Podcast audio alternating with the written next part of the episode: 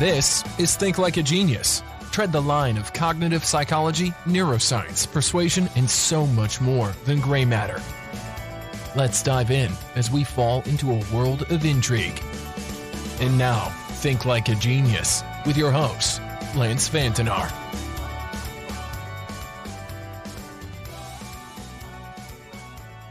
Jay, thank you for agreeing to be on the Thinking Like a Genius podcast. It's uh, good to uh, finally have a catch up and uh, get the data arranged. And uh, obviously, with lockdown, it uh, makes it a bit easier to schedule something because, uh, because people aren't running around all over the place. Yeah. But just to give people a bit of an introduction, I saw uh, something that uh, we we connected on LinkedIn because you did a post on uh, it was just about passing a, a, a recent exam in cybersecurity. Yeah. Uh, and then you mentioned about uh, some learning challenges, and we just started the conversation uh, from there. Yeah. And uh, obviously, we've had a bit of an introduction call. So, if you can give people a bit of a background on yourself, and then we'll talk about your experiences uh, with some of the challenges that you've had. Okay, so my name is JJ, and I done five years in the army basic communication systems operator, basically radios and all that kind of stuff. Not really too much IT. I left um, around 2016, 17, then moved into Lockheed Martin help desk, which I d- I didn't really enjoy because I really wanted to be in security. And then I became a SOC analyst in 2018. I moved to Carnival in 2019, which um, I really enjoy because uh, I really love security. I've had a lot of challenges along the way, especially with learning. Um, I learn very different to other people. Um, so I recently just passed my um, Cybersecurity Analyst Plus exam, but I think I've approached that very different to what a lot of people approached it. And I, I think the way that I've approached it works for me and may work for other people that have my kind of difficulties with learning. Okay. You just share with us the obviously learning difficulties that you had. I know you mentioned dyslexia, but you also have dyscalculia. Yeah. So can you explain how each one just to give people a bit of context and then just you know how the two seem seem to affect you together and how you actually deal with them. Yeah so just dyslexia is basically the ability to uh, well the disability to comprehend words. So when i'm reading let's just say i'm reading on a white background when i read that sentence i can read the words i know what the words say but i don't know what the sentence means. It has no meaning to me. It's all jumbled up in my head essentially. And it's the same with uh, dyscalculus with numbers. When I look at sums, uh, numbers, and that kind of stuff, I find it very difficult to process them into an answer. I'm unable to formulate them. So that comes with a lot of challenges, especially when we're learning, learning about stuff like subnetting, supernetting. When we're looking at big academic kind of uh, qualifications like CISSP. for me, that's very difficult because I'm not a good reader at all have my methods to read, but for me, that's a bit more challenge. So I, I go for more videos because I'm a bit more of a visual learner. Um, and I also do a lot of hands on stuff as well. I find that helps cement it a lot more because reading for me for a long period of time doesn't it's not really feasible with dyslexia. If, if, anyone has it, they know that you get these kind of sharp headaches after a while. Mm-hmm. So I know from speaking with other uh, friends who have dyslexia, it they tend to be a lot more you could say organizational in their in their mindset instead of uh, instead of having the you could say the the ability to focus on the details. They tend to focus on the conceptual parts of it a bit more, and they uh, they seem to be able to use uh, a lot of high level concepts and and organizationally try and manage with information. Is that correct? Uh, yeah, I think I, have actually experienced that quite quite a lot. I think, especially with networking, when you're learning the concepts of networking, I think when you start to learn about how you know packets move from A to B, you put it into a, a kind of a scenario in your head, like, well, that could be that's a the TCP is a delivery truck, and the packet mm. is the box in the truck. And when you start thinking about it like that, I'm like, there we go, it's it's coming along. It's I'm starting to learn it really quickly. If somebody sat up there and just said, "Oh yeah, this is how TCP works. This moves over there. This moves over there," I'm like, "But but how?" Yeah. And so so you start to you start to try and build like little concepts in your head. Like it's um I think uh, you meant, meant, might mention one about a hotel. Yeah, my concept of TCP, because or, or trying to explain uh, IP addressing to, to people is that I said IP addresses or, or basically IP network is kind of like a hotel. So you go to the reception, you ask for a number or for for for a room. They give you a number for a room. The room is say 741. You know it's on floor seven. It's room number 41 on that floor. And then when you go up onto that floor, you've got you've got the the lift, which can act as almost like the um, I'm trying to think. It's almost like the the core kind of route. yeah, yeah, the switch. So so that the lift acts almost like a like a routing uh, channel. So you, you you go up the lift channel to or the lift to, to the floor, and that's almost like when you uh, when you get out of the switch, and then the room is almost like a switch port. So it's a, sim, a similar concept to for for me yeah. to explain a network, but the, the the room numbering is a way of actually explaining you know, subnetting because of, you know, the floor, the room number. Now, if you get bigger hotels, then obviously you've got A and B and whatever, and just a way of actually structuring or breaking down into uh, kind of areas of, of, a hotel. And that's that's the way I saw it. The other way that I can that you can almost think of is is a telephone number. Uh, if you think about an area code, so if you've got country code, which is uh, say 40, what's it, 43, 44 for the UK. And then you've got O2O uh, many years ago when they still had O203 and O204. They were separated out. Now it's all O2O. It used to be separate for London for the different areas, O203 and O204. Then they combined them. And then obviously you've got the rest of the number, which which gives you some additional structure. I think you can break it down even further with that. I, uh, I haven't looked into that in detail yet, but that's just a way of actually conceptualizing yeah. it, how the numbers are structured to to break it up into into manageable uh, pieces. And I think it's also used as a way of routing, uh, you know, the the calls depending on where it goes. And it's you know, routing works on a similar process. It's just a way that you conceptualizing and structuring information uh, for, that, for people to understand. Yeah, that's worked for me so well. Just being able to visualize it in some sort of scenario, some real world scenario, and then relate that to the subject that you're learning. I think that just, for me, cements it really well. And also, what I found helped with networking, especially with dyslexia, is Cisco's Packet Tracer. That was amazing, where you can start putting the routers on the uh, on the screen. It's yeah. all it's all like a it's all like a little flowchart diagram uh, you, you, click on the router, you've got the console, um, yeah. and then you can download scenarios. So it'd be like, oh, this uh, this switch is broken. Well, this network's broken. Where is it? And it's like, oh, it's actually the switch misconfigured. But you'd have to go through all the console and and, and I think that that kind of little hands-on kind of exercise is really good as well for people. Yeah. To I think that's a big jump in learning, which has made a huge difference because when I started in kind of IT and what have you, because it was so that you didn't have the power and the devices to be able to run virtualized systems like that, and there was there, there wasn't much technology to be able to do that. Yeah. It was quite difficult. So you had to physically get old kit or make old kit or do stuff, and you had to build it out, which was obviously a lot more expensive and a lot more time consuming. So with the virtualized stuff, it makes it incredibly easy because you can anybody nowadays can spin up a, virtual environment and actually test just within their own uh, system without even breaking outside of your own network, and it makes it really quick and easy to actually learn a lot of things and actually test and conceptualize. Yeah. And there's there's so many services out now that give you the capability of testing within a virtual environment without the same cost that it was before. So nowadays, uh, I think I saw a cybersecurity one for lab testing or just refreshing your test skills where you can do it for free, but, but limited scenarios. But then for ten dollars a month, you can get old archive systems and actually do testing on them and run through scenarios and all kinds of other stuff. Well, yeah, it's phenomenal what technology is able to do nowadays, just without. It's amazing. I think that leap in technology now caters for people with learning difficulties a lot more. Mm. Whereas before, a lot of it was mainly textbooks, and as you said, trying to get hold of kit, and which can be quite expensive, and for some people, it's not feasible. Yeah. But now we have this ability where we can virtualize a lot of our learning. We can do a lot of hands-on learning in, in virtual environments. So I think the, the leap in technology has really catered for people with like dyslexia, dyscalculia, or just people that are struggling in general and just want to get an idea of how something works. They can just go click of the fingers, it's there. So with the two, could say, learning challenges that you've got. How have you developed your own uh, kind of ways of actually learning and actually working around some of the restrictions that you've had?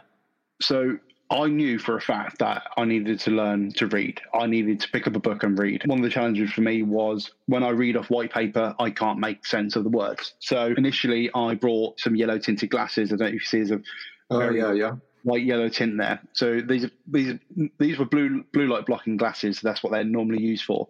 But the off shade, where it gives me that, that shade of yellow on the text, gives me that ability to comprehend that text and understand that sentence a lot better. Um, so then I started to read books more. Um, I was going through my Security Plus books, I was going through my CAS book, and I was reading it and I was actually enjoying it because I was understanding what the book was saying. Mm. Uh, it got to the point where I was like, oh, I'm lugging around these massive books in my bag and they're starting to hurt me. So I got a Kindle. Now, a Kindle normally has black text and a white background. Yeah. For me, I'm not compatible with. Uh, but I've, I've managed to find a way where, so this is my CIS book. Yeah, okay. I can invert the text. And for me, I can read that fine. And I've dimmed the light right down. So for me, that's perfect. So I can sit there and I can read that happy days. When it comes to learning about sums and stuff, I didn't really have a technique for that apart from brute force. So for me, it was just rinse and repeat, rinse and repeat. I would sit there with a notebook and pen and I would give myself a subnetting challenge. I would say, like, break this into a slash 23. And then I'd have to you know, work out everything pen and paper and I'll go check it on a sub- subnet calculator and I'll be like, oh, wrong. Where was I wrong? Go watch another video, go back to the book. So for the number side of things, it was still quite brute force, but it's again, it's a it's a difficulty, it's a challenge. It's not a showstopper. You can still learn it. Mm-hmm. Oh, that's good. And do you find it takes you longer to actually go through a learning and process? And do you, because it makes it a lot more challenging to to learn, do you actually find that the knowledge seems to stick a lot better? Yeah, so it's quite funny because when I actually have a conversation with someone in regards to security, things start cropping up which I've briefly read and it's just there, and I can speak to it like I really have comprehended that piece of knowledge, and I can speak, I can speak about security, and I'll start dragging stuff up which I read about four or five years ago in a book, but it's it's cemented there and it's there available for me a lot easier. But in terms of the, the length of learning, that's um, a different story. So when I was studying for my recent exam, I actually bought a course, which was a 10 hour course. I bought it for like 10 quid or something like that, something cheap. It's a 10 hour course, really good course. Um, but I actually watched it five times. I watched 50 hours of this course.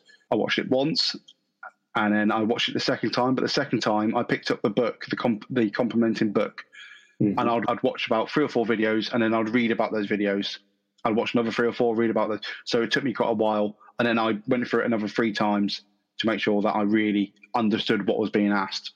But I think that mentality, because I actually I've done that in about two week period, so I was there late nights. But I think a lot of that has come back from my army days. I've had that mentality where I can, you know, just streamline focus now because I've got that regimental mindset about me.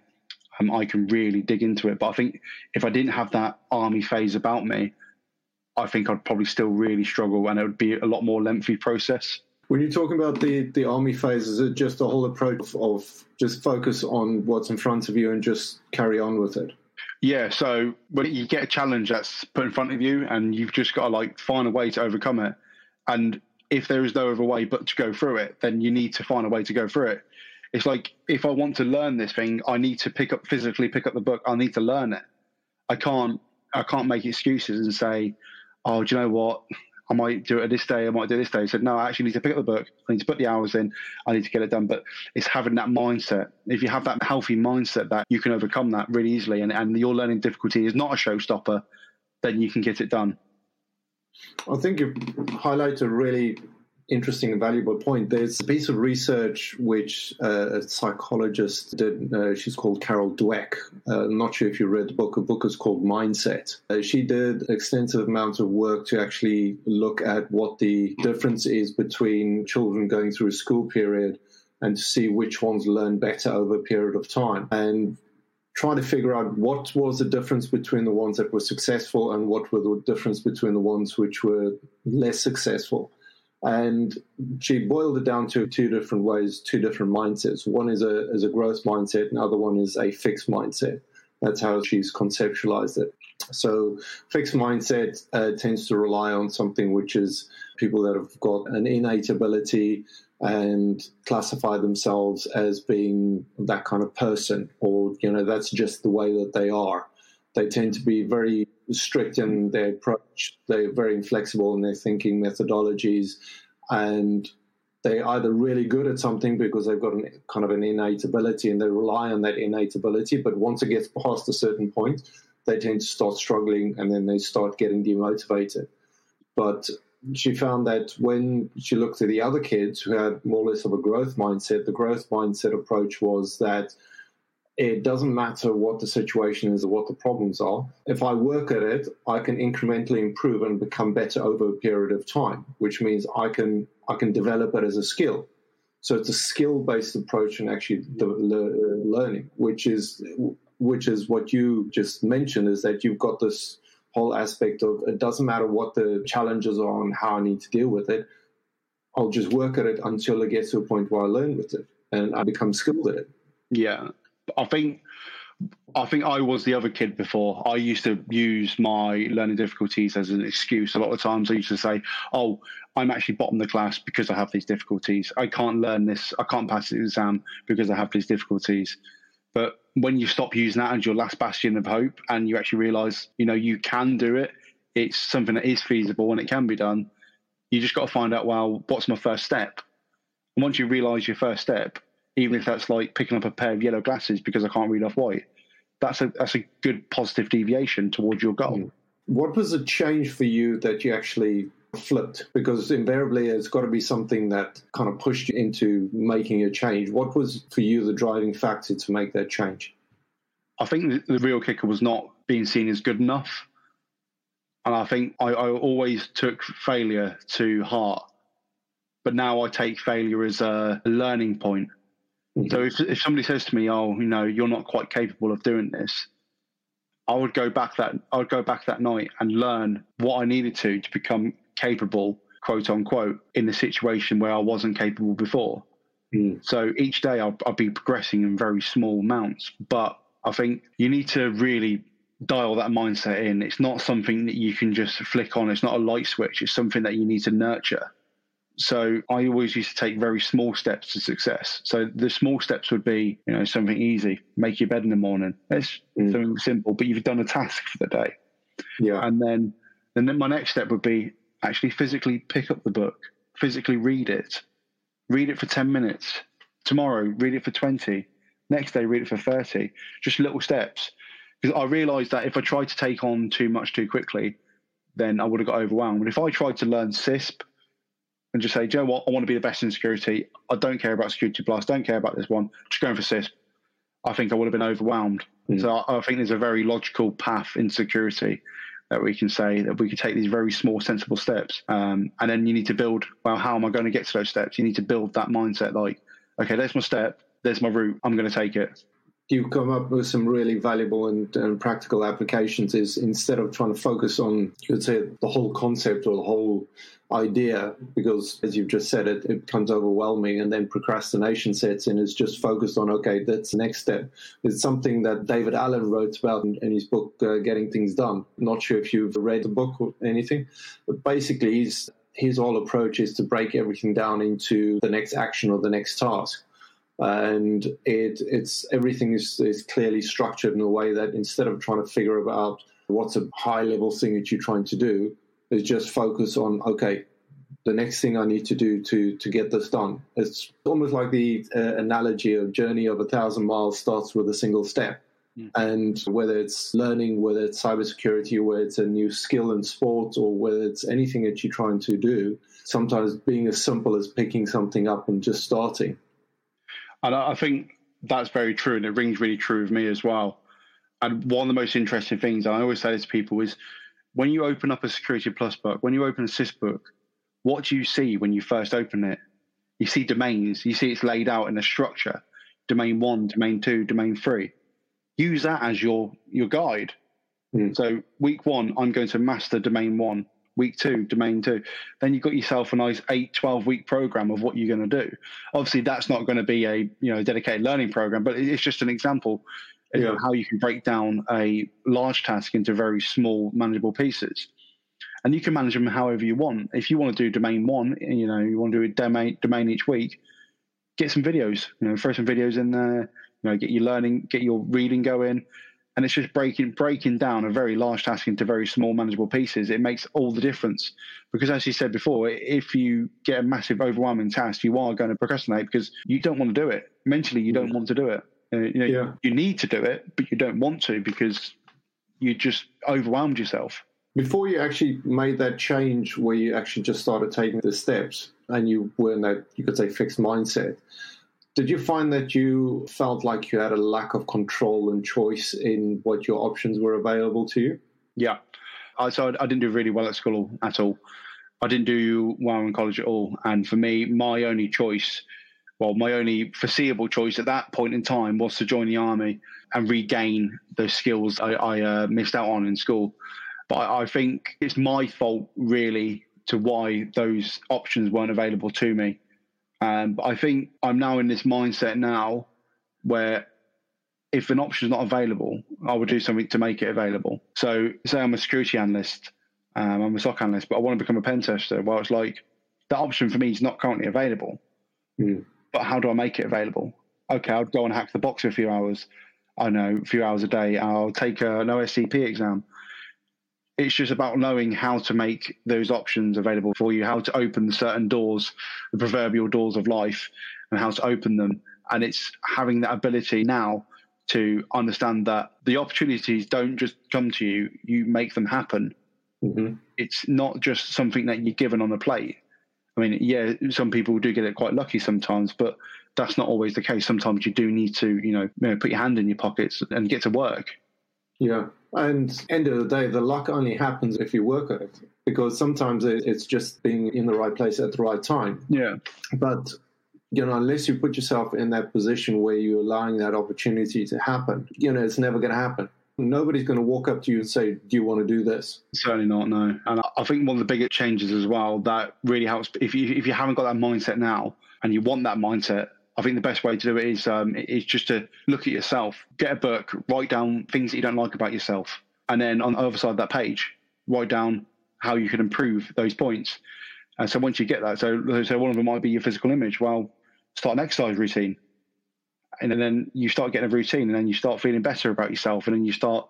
It's like a snowball effect. Once you start one good thing, another good thing happens, another good thing happens, and you just get this like snowball effect. Because I, I was quite overweight when I was a kid, so I started, you know, doing running around the block and really embarrassed. All the kids were laughing at me, you know, making jokes at me at school. I'm running, oh, fatty's running. But when I started to see positive changes, that changed a lot of my outlook. It started to show me like, hey, I've lost a little bit of weight here. Maybe I actually do have a little bit of control. Maybe I, I am actually the the driver of my life, and I'm not just being dictated by my excuses and everyone else. I can actually change the way of my future. I can mm. lose the weight. I can do this exam, I can pass this test, I can get this certification. But it's it's just being able to look about well, how are you going to do that? What's the first step on and changing the things that you hate to think to change into something that you love? It's being able to have that mindset, and it's again, it's a lot of it's about routine. Once you build that routine, it all falls on top of each other. Whether it's a exercise routine, a diet routine, so just intermittent fasting, brilliant tool. But once you've started to do that fasting, you need to re- realize, well, how you're you going to fit all the rest of stuff around your life? Like when you're fasting, the, the, the first you know initial period of fasting, you've got this immense brain power. You know, your brain's supercharged. It's on ketones. It's it's wired. It's ready to go. Well, use that time to learn because that, that I found that time when I was doing when I do fasting, that time when you're actually not eating and you're in a fasted state and your brain is running on ketones you pick up a book and you're just absorbing all this knowledge and then put it down, eat. And, and you, if you pick up a book after you've eaten, I can tell you what, if, you, if you've ever done intermittent fasting yeah, and you pick up a book after you've eaten, there's no chance you're reading that book. Yeah. No, it's, it's just your whole physiology changes because your body is now switching to a point where it's got to deal with actually processing food. So any kind of energy that it uses is going to be for processing food. Yeah. And your brain just switches off. It's like, see ya you know, I'm having a rest. yeah. that, that's that's the problem that, problem that I had. I'd be like, oh no, oh my fasting's finished now. I'll eat food. Oh, I'll do some studying. Oh, I really can't be bothered to do it. And yeah. I think I was like, oh, actually, what if I did it before I ate food? And then I realised actually I'm learning really quickly. So that was another tool that helps as well. Was fasting. So, how did you actually come across the fasting and nutrition? Because, you know, my reason behind it is I had a problem with eczema. It started when I was 18, yeah. and it took me a long, long time to actually figure out. I'd sort out my nutrition to actually solve the skin problems that I had. Um, I then started researching fasting because a friend uh, told me about it for, for training to actually become a lot leaner, a lot more defined my kind of physical shape because I wanted to make an improvement in that. But as as you said, is that once once I asked how, it was I just started looking for ways of actually answering that question. Yeah, and it's it comes from the the, the whole point of actually asking a question of what is the result that you want, and then taking the steps towards that. Once I actually really focused on my nutrition, and then I started playing around. Okay, what about fasting? And as I was testing, I found that with the fasting is if I went for like a full day, although I felt hungry, I didn't actually feel like I had less energy. Sometimes I actually felt like I had more energy by the end of the day than what I had when I was uh, when I was eating. Even though I felt hungry, I, would, I, I felt like I had more available energy to deal with things. How did you find that it actually benefited you? What made you actually go look at fasting as a method? So it's, it's actually a really interesting question because I was I took an IQ test in the army, um, and I, f- I think I just scraped over hundred so I was really curious to say, you know, I literally typed into Google, how to get more intelligent? And I was looking at all these different ways. I was looking at nootropics. I was looking at brain diets. I was having a look at like omega 3 overloading, mm. brain health. And then I saw this one article about fasting and it had all these different medical references. And it was it had like one paragraph that was like shown to show significant results in positive, you know, brain function. So I clicked on it, read, read through the medical reference, and I was like, mm, okay, it sounds quite good.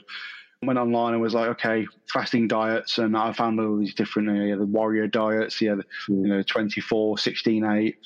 And I started off with 16, 8 first, gave it a few try. I hated it. First three days was horrible. It's horrible. Yeah, it is. When you start out, it's really, really quite hard because you're so programmed to eat. Yeah, I had had headaches. I didn't realise what I could and couldn't drink. So some some days I was actually doing it wrong. You know, I was, I was putting stuff in my coffee and I was doing it wrong. But then when I got into the, the real groove of it, that's when the results started coming in. And I recently took an IQ test last year, took it, and actually managed to score 40 more points on my previous score. Because I mean, my, my last one was 101, um, and I think I went up to 141. Um, a massive jump. Yeah, but that, it was like a five year period. And I, I, just, I just wanted to see because my mindset completely changed from that day to this day. So back then, I was just like, a guy going to the gym in the army, you know, out with his mates, drinking all the time, to how do I improve myself? I'm now in civilian street. How do I become a security professional? How do I start to understand the the concepts of what I'm learning? How do I understand security as a whole? How do I understand how to talk to people about it? And then I went on this massive spiral about, you know, how to become more intelligent. Quite interesting, really. You were talking about looking to find out how to become more intelligent because yeah. obviously you did your, your IQ test last year and there was a big jump. So just carry on with that story. Yeah, so I was just looking at ways of how to change the lifestyle. So that would be exercise. That's one really good yeah. factor. Intermittent fasting really helped. Diet was a really big one. So recently I've become vegetarian. That was prior to the tests that I did but I found that's helped me with energy levels a bit more. I also looked into nootropics. Now, if anyone's looked into nootropics before, it's it's a very smoke and mirror kind of subject. It's yeah, I've looked at it, and it's like a lot of it's like you know witchcraft and wizardry, and you don't know what's going on. The thing that I've really haven't, which is one of my friends recommended lion's mane to me. And now, mm-hmm. lion's mane is just a mushroom, but it's been it's been shown to have benefits on uh, being able to process information and have positive health benefits with your brain. Now, I've been doing it now for about lion's mane for about three or four weeks, mm-hmm. and I don't have as much brain fog as I did before. Now, the brain fog that I do have only comes on when I eat. When I'm in a fasted state, my thinking is very clear, it's very precise. I actually took my exam fasted, and I think if I didn't take that exam in a fasted state, I would have struggled massively yeah, that's quite interesting because one of the areas I've done quite a lot of research into with regards to improving my own cognitive ability and actually make changes and improvements is nutrition and the effects of nutrition on brain health and also brain fog. Because The other interesting fact that I, I hadn't realized is that basically half of the human population will suffer from brain fog. Uh, and that apparently women tend to really suffer it quite quite badly because of the hormonal changes, especially when they're pregnant, because the kind of hormonal changes and physical effects on the, on the body, it causes quite a lot of cognitive impact because of the changes that happen just one of those things. Uh, and apparently, when a woman goes through menopause, they do suffer a lot more with uh, with brain fog and because of the hormonal changes. But the other thing that I did some research on is because I looked into the vagus nerve, because the vagus nerve uh, basically it, it starts on the brain and then it connects into your heart, your lungs, your organs, and also your your intestines. And it's got more receptors in the intestines than put cells in the brain. Now, the, the purpose of the vagus nerve is to actually receive sensory information from the body and then send it up to the brain. That's what it does for 80 to 90% of its function. It does have some opposite signals that it sends to the body, but the majority of the signaling comes from the rest of the body to the brain. Now, where it gets really interesting is that your nutrition, the quality of the food that you have, impacts the gut health. And that has a direct impact because those hormonal signals and those micronutrients and all those things actually, can actually feed up into the brain. A really easy example is, is when you go on a bender, when you start drinking alcohol you drink a bunch of alcohol, you wake up, you you've got a massive hangover, you're, you're not functioning properly, you're tired, your heart rate is all over the place. It ties into various other things, but one of the things that because the liver has to go through multiple stages of actually processing the alcohol, it uses up a massive amount of energy to be able to process alcohol. So all, all other normal processing that it does for cholesterol repurposing and actually providing energy to the rest of the body goes on hold because it has to process the alcohol. And now the other thing that it does is the alcohol actually affects your microbial health in your gut, which is part of the reason why you feel really terrible the day after, because you've got the dehydration, your body's use up a lot of the glucose to be able to process the alcohol. And that's one of the things that the brain needs is, is glucose, unless you're doing fasting or something like that, where the, the, the body tends to use ketones. But now what you've done is you've negatively impacted your physical system, which processes food and actually supports the brain. Yeah. And that, that information all flows up to, to the brain, which is why you feel so foggy and everything else, and you feel like death the day after, and you, it takes you a while to get back to normal. That's a, a really simple example. Other things which I found out which causes a massive impact on brain fog is obviously hydration, because your body needs all of the fluids to be able to function normally, and the brain needs uh, needs that as well. Oxygenation has a big impact on it, yeah. and stress. Stress has a huge impact on how you function and how you think as well, because there, there's a number of reasons. But it ties again to the vagus nerve because your stress triggers your amygdala, and that changes your heart rate, your breathing rate, and, and where you breathe and how you breathe. And that literally changes how your brain processes information because now you're not using the front part of your brain for analytical processing, you're using fear based processing. So you're using a different part of the brain to do processing, and you tend to be in a survival mode which means that your thought patterns are completely different and, and completely affected. So it's a it's a hugely interesting uh, area. So um, yeah, that it ties in a lot with what you've just said with regards to nutrition and also you know exercise because you know that does have a, a huge impact on your ability to think clearly and an- analytically. Yeah, and to be fair, gut health was something that was mentioned in quite a lot of the articles. It was you know, there's quite a, a, a uniformal set standard of what you should and shouldn't do, and one of them was diet, and it was all about your your gut health. Because um, as you mentioned, something like alcohol is going to have a very negative impact on your ability to process information. Mm-hmm. Um, so um, like you said, if you have too much um, too much alcohol, it disturbs that balance in your stomach, and you want to you know want to be sick and then for a while, you know, yeah, you feel like crud. You know, you've written off a day, but it, you, your stomach really does get in tune with what you eat. Whenever I binge eat on food, and uh, what that's what I've done most of the time in lockdown, I've been binge eating on food. I just want to sleep. I feel I feel I feel good at all. I just want to sleep. I don't have the ability to study, but I've, you know, I had some good food. You know, I had some cake, I had some pizza.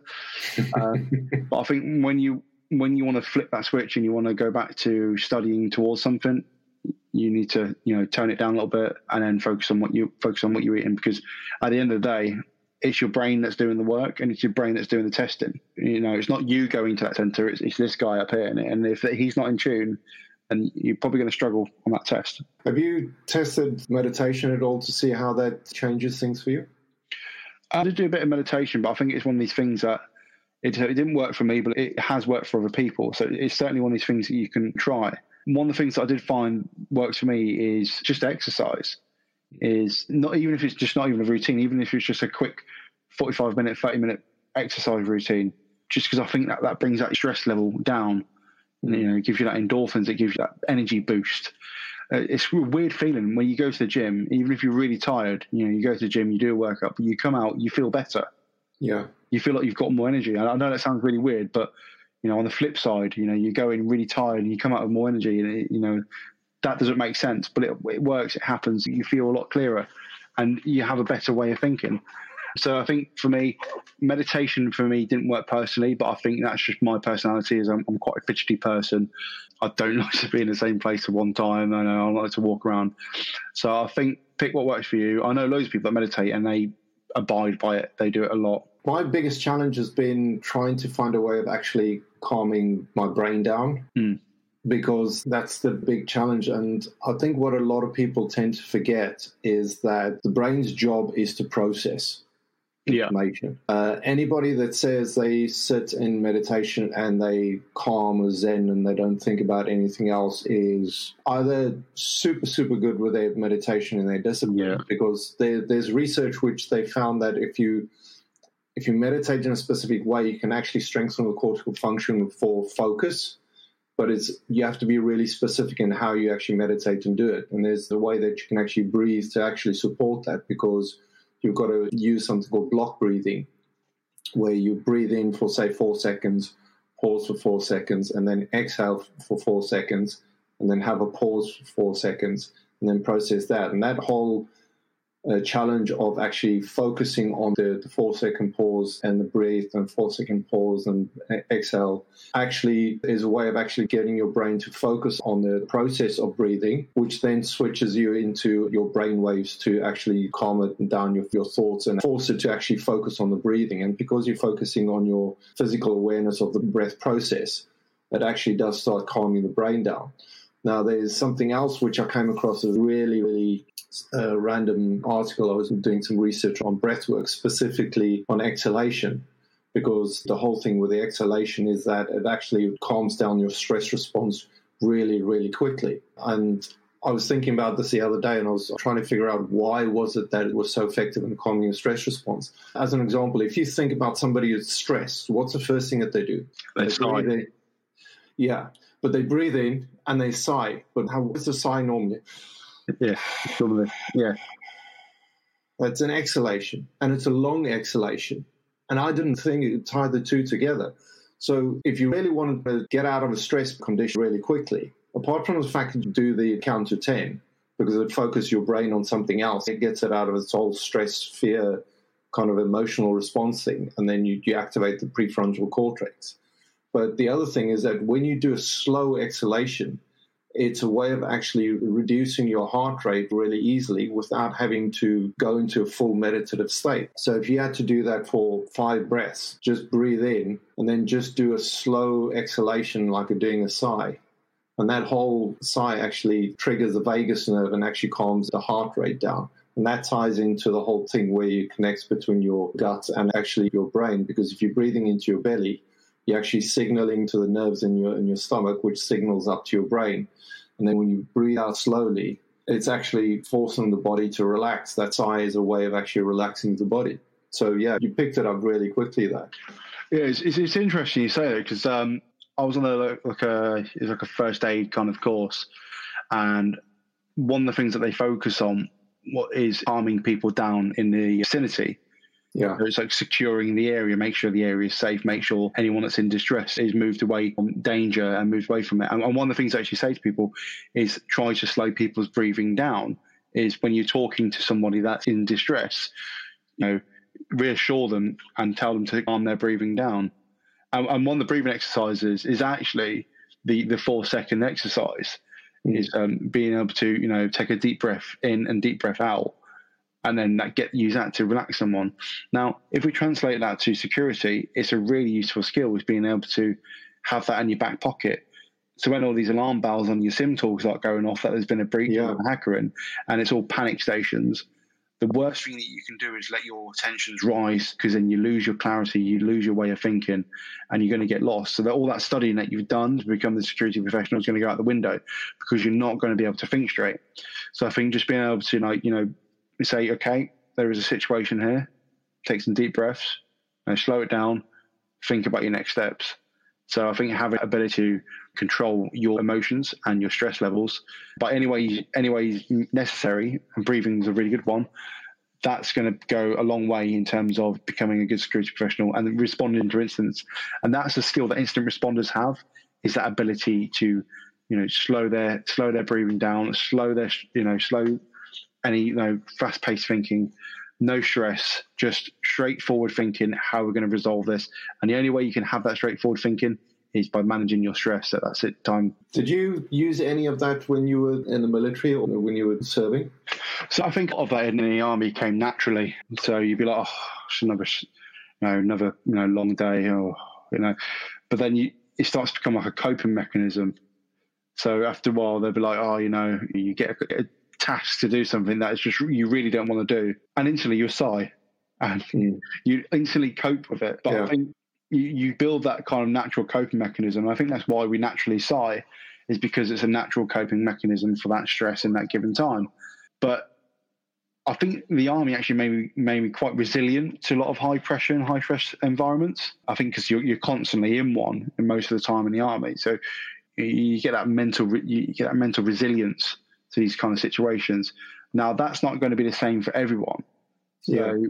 for me, in a stressful situation, I might be a little bit more relaxed than maybe somebody that's not been in the army.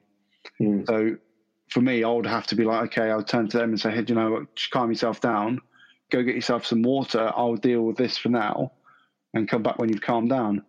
So, I think that's something, again, it's not you don't have that nature built into you. You nurtured that through certain situations, and that's yeah. why I think if you're in security for a long period of time, you you build that mindset that it's going to happen, but when it does happen, just learn to deal with it.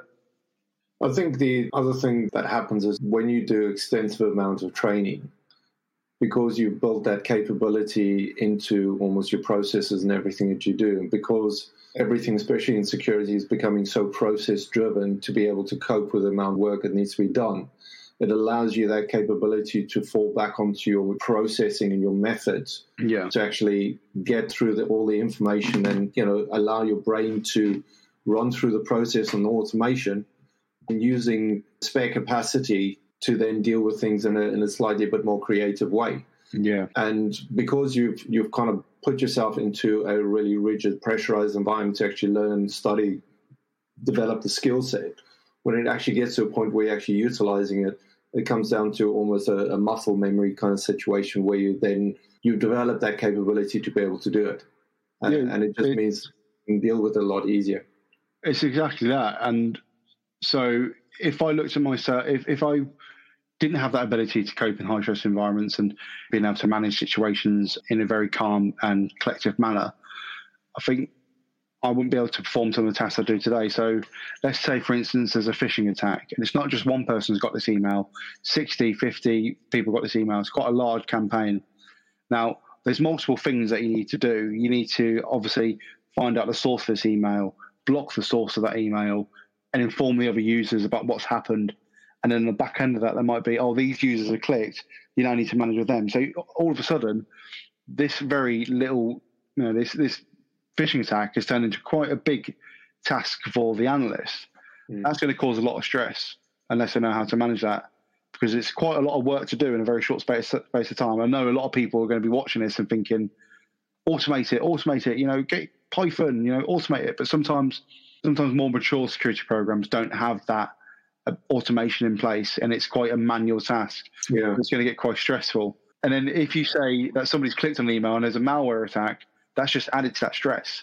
Mm. And if you can't cope with that, you're going to explode. So I think, as you said, having that process in place, that almost like a playbook when it happens, you can say, I'm getting too stressed here. I'm just going to go get this playbook. I'm going to understand what I need to do. And even though you've trained for it and you know what you need to do, in that moment of time, you might have just lost your way of thinking. And so you have that process in place to help you. Um, but I think that's the most important skill for a security analyst in any high stress environment is manage yourself. Yeah, I think you made a really valid point in that regard. The one last thing that you mentioned when we, we were talking is music. You mentioned something about white noise. Can you just tell us a bit more about that? Because I found that really interesting. I saw a research article recently where they found that students who actually had a music curriculum as part of their training and were actively developing a, a music skill were better at maths and science when we were learning long term because obviously they were focused on developing not just playing the music but then also learning the notes and learning you know how to compose music and all of the, the structure of the, the music. So it requires a lot more focus and discipline and cognitive demand not just learning the skill of the music but also learning how to read music. What have you found with music? What works for you? So this is a really strange one because i started using white noise I go on YouTube and I'll type in studying white noise, it'd be a very low level white noise. Uh, it'd be a 10 hour video, very low level. Um, I'd have my earbuds in.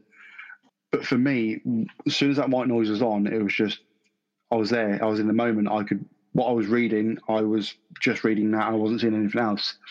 And as soon as that stopped, I was back in the room. It's very strange. It's a very, it's a very strange phenomenon. Also, I found very low levels of classical music as well helped. Uh, I hate classical music. you wouldn't you wouldn't catch me listening to it normally, but in that moment when you're trying to study, it helps, and it's it's weird. Even if you don't like it, I'd say just try it and, and see what you think. But white noise at a very low level really helped me read books. It's really strange to say how the experience went. It's like you press the play button, you're in the book. You, you pause it, you're back in the room. It's very strange. That sounds quite interesting because it almost touches on something called a state of flow. Uh, not sure if you heard of the term or know about it. Most people probably know it as being in the zone. When all of your you know awareness basically switches off and you become hyper focused on, on on a task. And what it sounds like is that by switching on the white noise, you're actually shutting off your critical processing, the judgmental part of your brain, which does that kind of uh, pre-processing of, of initial assessment. And you just go into a stage of actually processing information or just reading and, and going through the information knowledge processing. So it almost sounds like that's a trigger of flow, or characteristics of flow. You become really focused on the task. Everything else switches off. Your awareness switches off and you become really unaware of time and you get into just a really fluid state of processing information. And the, the other thing I think which helps or which they say is a characteristic of actually triggering a flow state is you have a certain amount of kind of stressor and where you have to work at it, where you, you you've got a slight amount of, say, cognitive demand, where you have to push yourself to really focus on what you do. I think what happens with the white noise is that it almost pushes you into that slightly stressed situation where everything else gets switched off and you've got really got to focus on, on your task. And it just means that you don't have to do all of this additional processing of is it good enough, is this valid or anything. You're just basically switching on into the, the processing side of things. Yeah, it, it's really weird. Like the whole phenomenon of it, because uh, I, I looked it on uh, Google and I thought, oh, that can't be real, surely. Who would listen to white noise? It's terrible. And then I actually found there's YouTube channels dedicated to white noise purely for the purpose of concentration. So I tried it and I was like, this is actually really peaceful. It was very strange. I would sit on the train and I'd be reading my book with white noise in and it's peaceful. It's really weird. That's cool. You know, definitely drop the links, and what we'll do is we'll share it on the uh, on the podcast notes, and then we can we can build out a bunch of things just as a kind of attachment or PDF or something for specifically, you know, for people who, you know, have any kind of learning challenges or dyslexia or anything else, any kind of tips that you can build out. What we'll do is we'll, we'll have it as a kind of a shareable PDF or something for people that they can use. And anybody else that just wants to you know, test all of the tips and the, the points that we discussed, because a lot of the things that you talk about are stuff that I looked into, nootropics, obviously we've spoken about nutrition, but also breathing and uh, all of the other aspects, which I've also looked into to try and get improvements in, in what I do because I don't classify myself as a very good exam taker. I have to spend a lot of time in learning. I have to really work hard at my knowledge acquisition to be able to get the results that I want. I'm not a really fast uh, person when it comes to exam taking. I have to do quite a lot of work at it. So uh, it's just one of the things that I've had to go through to try and get that extra edge. Yeah, and that I've been in exactly the same boat. Is not just finding the exam confidence, but knowing the fact that you have that knowledge inside your head. Because when you take an exam, again, you're trying to remember the what you've learned to answer what's on the paper. So if you haven't got that confidence, my biggest tip would be validate what you've learned. Take some practice exams. That'll help you validate if you've got that knowledge in your head. But also use that as feedback. If you don't do well on the practice exams, look at where you failed go go back to the drawing board and you know work on your craft come back to the practice exams. And eventually you need to take that leap of faith and just throw that date that exam date in your calendar. Yeah. Give, don't give yourself any excuses just throw it in the calendar. You've got that deadline. And then all of a sudden you've got a high pressure environment.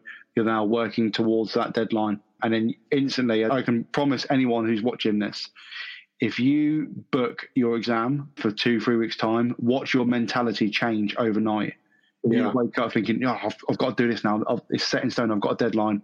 You wake up and your head would be in a book straight away. It, your mentality yeah. changes. Yeah, I had the situation late last year because uh, to refresh my incident handling or science exam, and I decided I, I was going to do the exam, and you know, obviously my certification was going to expire, so I literally just had to. It's like, okay, everything else switched off. It's like I'm doing the labs, I'm reading the books, I'm reviewing the information, I'm refreshing it, everything else, and I'm you know I'm working at it. Nothing else matters. All that it is is just you know I've just got to work through it. Yeah. And it actually gets to a point where it's just like I, I'm refreshing all the information, which I actually enjoyed learning this stuff again because I actually retest and reaffirm some of the knowledge, but it mm. was a whole process. I actually got to a point was like, yeah, I remember this. I can do this. You know, I can test this. And also the other good thing is that it actually gives you a better chance of actually enhancing some of the skills that you had before because it, your underlying understanding is a lot deeper because you're actually building on top of other knowledge, which is very, very useful because, you know, knowledge acquisition takes time. You don't immediately absorb all the information. You've got to build it up over stages it's like an onion. You've basically got to have layers and layers of knowledge that you add on to the top of it to actually get to the point where you're the uh, smelly item that makes everybody cry. That's me.